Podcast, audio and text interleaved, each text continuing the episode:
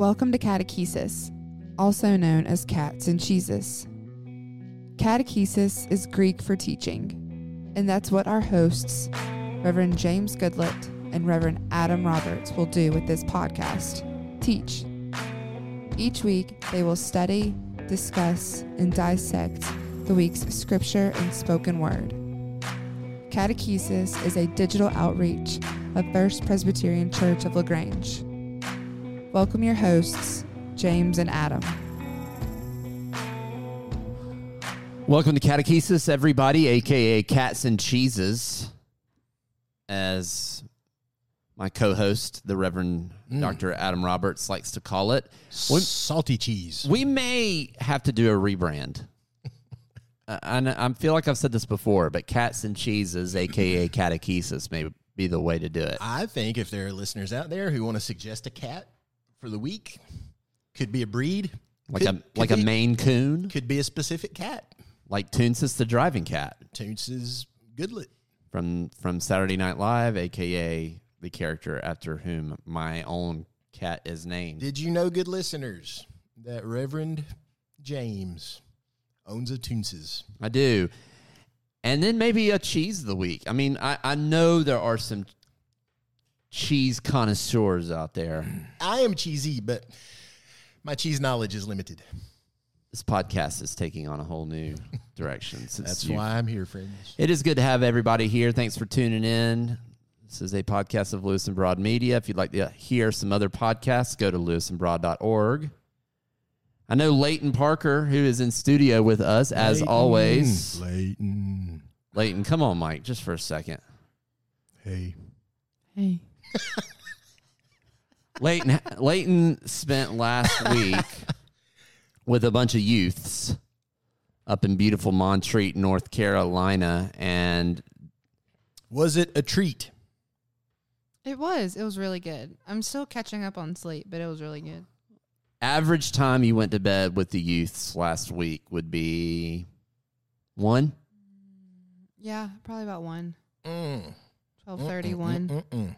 And then, We did go to bed early a couple nights because we were all really tired. but you went to bed at like three another night.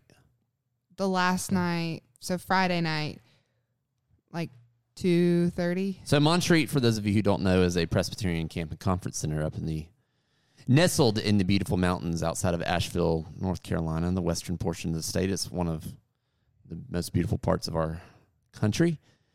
And they host youth conferences there every year. And our group went last week, and they are quite sleep deprived, but it was a really good week for them. Leighton, our producer and director here is also our director of student ministries. And this week at First Pres is also Vacation Bible School. So no rest for the weary. I But it- must say, listen, I was the speaker preaching person at um, Church on the Hooch, which is a ministry of First Methodist. And there, guess who took up the offering? It was one of your peoples who at least had, he was visiting with his extended family, maybe. I don't know for sure, but Was it Griffin? it was. Yeah, I was like, can I say the name of a young person on the podcast? I just did. So Sorry, it was my buddy Griffin, and he had um, a little tattoo thing, a temporary tattoo. They got tattoos while they were there, right? Did you hear that? They took Yeah, they the got for tattoos. They took the tattoos for inking. Yes. Yeah, at Montreat. Montreat now does the inking ministry. It's one of the crafts you can do. But anyway, no, a a temporary tattoo. And uh, asked him about it. He said Montreat, and just told me all about it. Good stuff. Good Now, stuff. Lewis and Broad uh, is working on season number four. And I know that there's news coming up about all that that entails. Leighton is working at a fevered pitch on that. And we can't wait to tell you more about it. Check us out at lewisandbroad.org. Check us out on our social media at Lewis and Broad.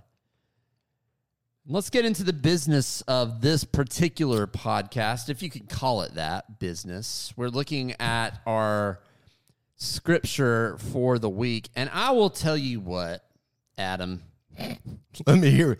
Let me hear what James. this particular story from Luke chapter 8, it's verses 26 to 39. I will tell you, this, at least on the surface, oh, and even below the surface, is one of the more jarring, dare I say, odd, certainly a scripture that you can close your eyes and and imagine. I, I can remember one of the many, many, many, excuse me, film interpretations of the life of Jesus and the Gospels that I have seen in my lifetime. This scene being so wild, which it is. And I even remember hearing probably my dad, who was my pastor growing up, preach on this once. And as a little child, saying after church, like, gosh, I didn't know that was in the Bible. I mean, Yeah. it's a wild one. It's a wild story. Again, Luke chapter 8, verses 26 through 39. It is a story, you have to read it to believe it. And even then, after reading it, you might struggle believing it. It's it's it's pretty wild, and it takes place in the middle of of Jesus' ministry. And and I think it's important to know, and, and we've said this on our podcast. We said it about Pentecost a couple weeks ago. But I think it's it's important to remember that Luke Acts is is really two volumes of one work. And and they both have a similar vibe about them, which is the expansion of the gospel from Jerusalem to the ends of the earth. No doubt. And this particular scripture, you're starting to see a little bit of the ends of the earth coming in. It says in the very opening verse that they arrived at the country of the Gerasenes, which is opposite Galilee. And so it's important to, to know that basically what's happening here is that when as soon as as Jesus steps out on land, he is in Gentile territory. Yes, they have gone straight across the lake, the Sea of Galilee, uh, and it's a different, it's a different side. It's a, it's a whole different world over there in some ways. It is. And I think it's also important to know that just before this scripture, Jesus has was in the boat, as you said, in that journey, and a storm came up. And the disciples were panicked because of the storm. The boat was filling with water. They were in danger. They go, they wake him up, which I'm sure aggravated him. But I also have to say that if he can sleep through a storm in a boat, truly he is the Son of God. It's more fun for me to even imagine that he's pretending to sleep. Well, what if he were? I've always enjoyed that. I think he messes with them sometimes, and I, I, some folks have been very bothered by that when I've said that before. Like, oh gosh, that means you think Jesus was lying or, or somehow uh, fabricating uh, the truth. For all I know is Jesus was a storyteller, and I think he would have created some object lesson possibilities if at all possible. And I feel like there have been some moments in my life where God was playing a little possum with me to see uh, see what I might do. So, to use the parlance of the geography, he got a little salty with them he does get salty. and rebukes the wind and the waves, and they cease, and there's calm. And then he turns around and says to them, Where's your faith? And they say to one another, Who is this that he commands even the winds and the water and they obey him? So there's this whole question of who is Jesus? What is the extent of his power that even the winds and the water obey him? But in this next story, we see that his power, his dominion, is not limited to just winds and water, but to a completely different stratosphere of our existence, a different plane. And so he arrives in the Gerasenes, the country of the Gerasenes, and Gentile territory. And he encounters this man who had demons Quite within the, him. Uh, welcoming committee. That's there- right. there for him. And all of a sudden, all these huge context clues are within the story that basically say this is a ritually and literally dirty situation. This man was wearing no clothes. He didn't live in a house. He lived in the tombs, which means he lived among the dead, not It's a good way to clean. get yourself ritually unclean quickly. That is exactly right. And so then this man sees Jesus and falls down before him, shouts at the top of his voice, What have you to do with me, Jesus, Son of the Most High? I beg you, do not torment me. Unclear if this was the voice of the man. I mean, it was his voice, but was it Yeah, he who was speaking, or was it these demons? But it says that Jesus had commanded the unclean spirit to come out of him. And then it's very vivid in its description of, of what's going on. Apparently, this man had been seized, which we can talk a little bit about verbs.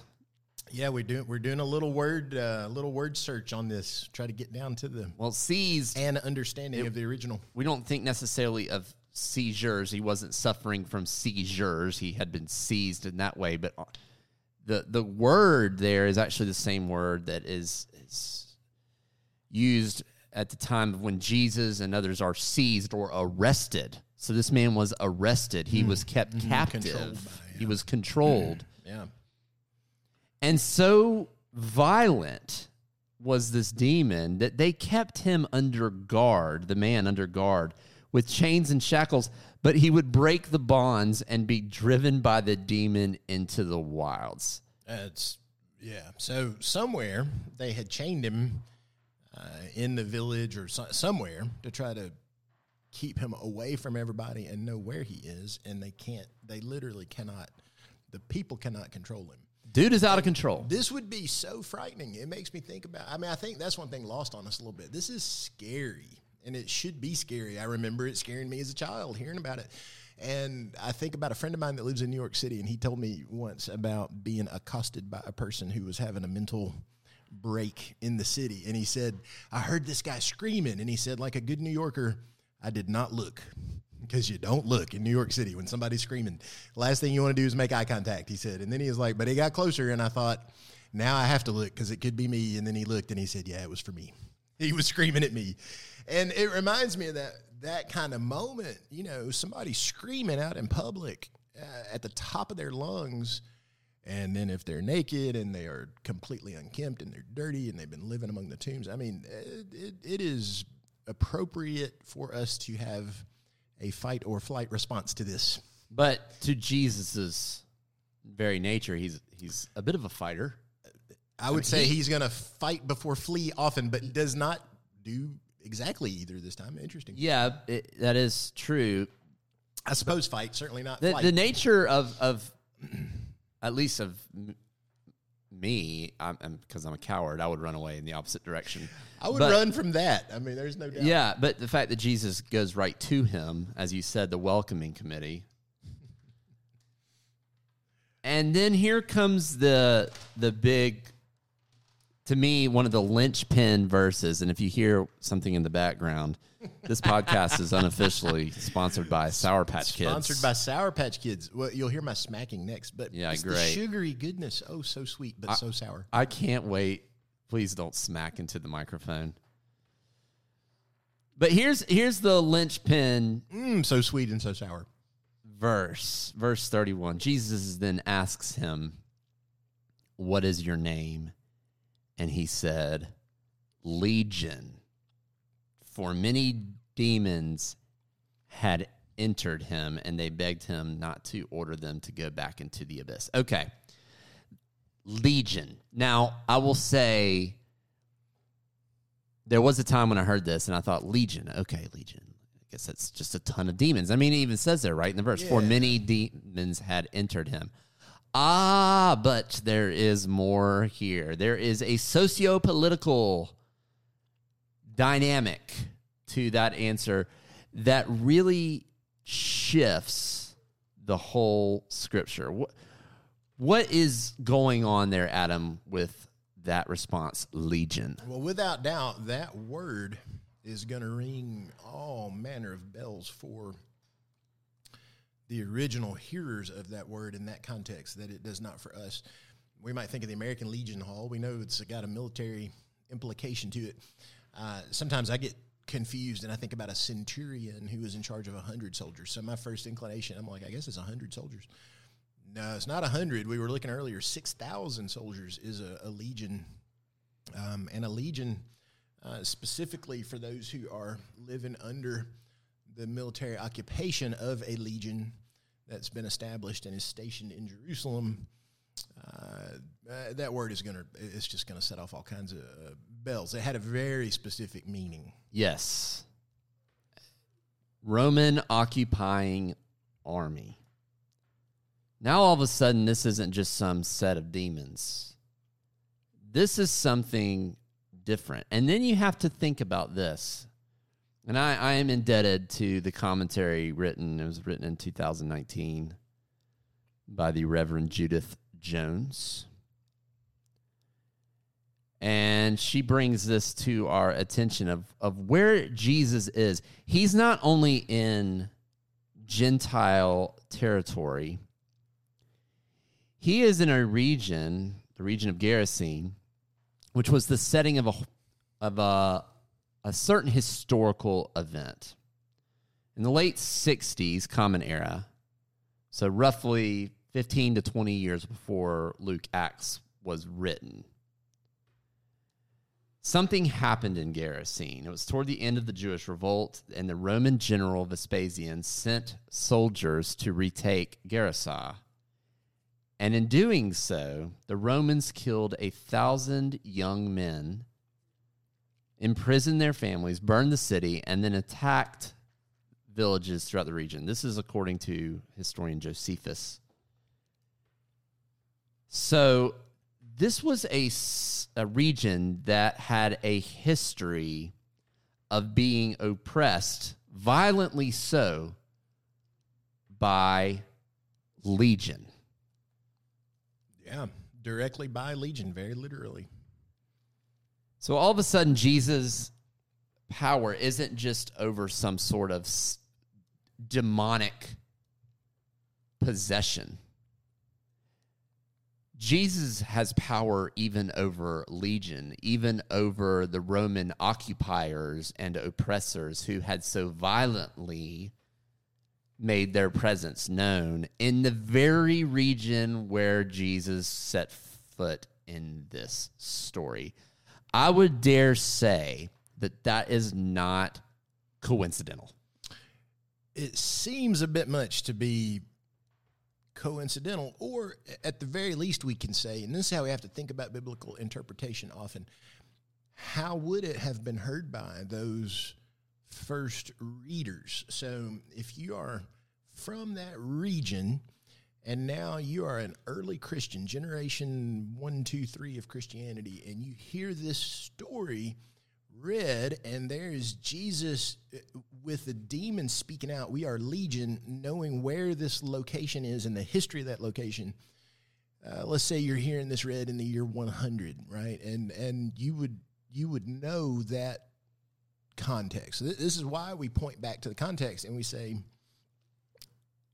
how can we understand the way it would have been heard in its original context so that we can have a more full and complete understanding? I think this is what Scripture does. It's the reason, one of the reasons the Gospels have stood this incredible 2,000 year test of time.